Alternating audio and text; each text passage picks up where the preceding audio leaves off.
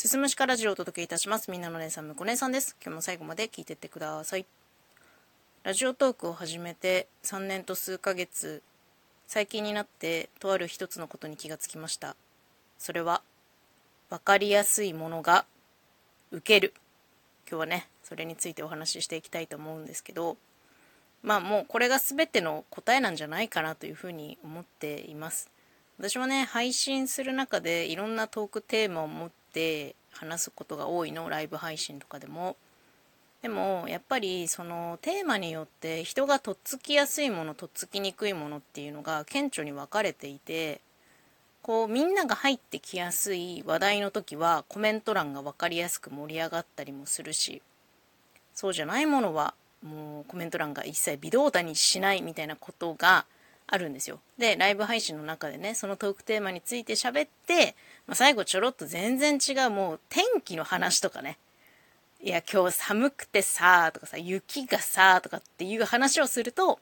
途端に人がわわわって出てきたりとかするの。だから結局、こう、大衆に受けるものというか大衆に響くものっていうのは、分かりやすいものなんじゃないかなっていうふうにちょっとこうね自戒を込めてじゃないですけど思い始めてきています収録に関してももう自分がすごく興味あってあこれは興味深い深掘りしたいなっていう内容のものでたとえうまく喋れたとしてもそんなにリアクションがなかったりとかするのかと思えば全然なんてことない日常語りをした時にはすごくこう反響があったりとかするの。なんでだろうって思っててそれって私の中で私が面白いと思うものがこう他の人とずれてるからなんじゃないかなって結構長いこと悩んできたんですけどあのね一つ共通点があるとするのであれば多分分かりにくかったんだと思うんだよね。だから日常語りみたいなみんなの中にああわかるあるあるってなるような共感できるような分かりやすいもの想像しやすいもの頭の中でこうなんだろうな分析した時に飲み込みやすいものがきっと受けるんじゃないかなって今になって思い始めてきました。でまあこれこれに気がつく一つの鍵みたいなものがあって私普段夫と2人で居酒屋をやってねまあ今年で丸10周年になるっていう年なんですけれどもまあ普段のグランドメニューっていう固定のメニューとあとはま月替わりで季節のおすすめみたいなのを出してるんですよね。旬の食材使ったりとかちょっと季節を感じられるようなものを変えて出していてでそのおすすめメニューを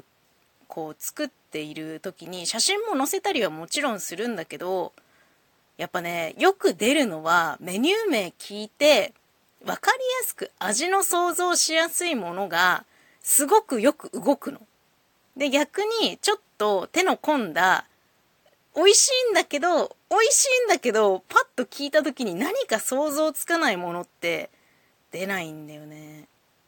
てなるとなんかね難しいことするのがすごく困難になってきてるというかその自分の店の個性を出すのが難しくて結局大衆に受けるものをやろうと思うと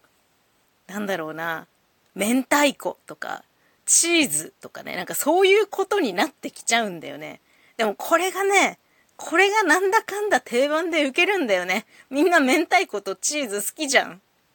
なんかそういうことなんじゃないのかなってふと自分の配信のフィードバックをした時に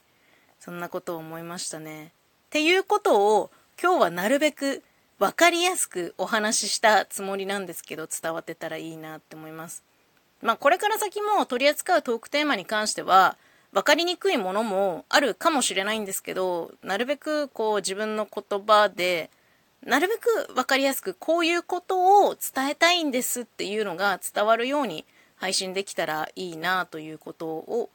まあ、ちょっと考えてみていますっていうようなお話でした。最後まで聞いていただいてありがとうございます。また次回もよろしくお願いします。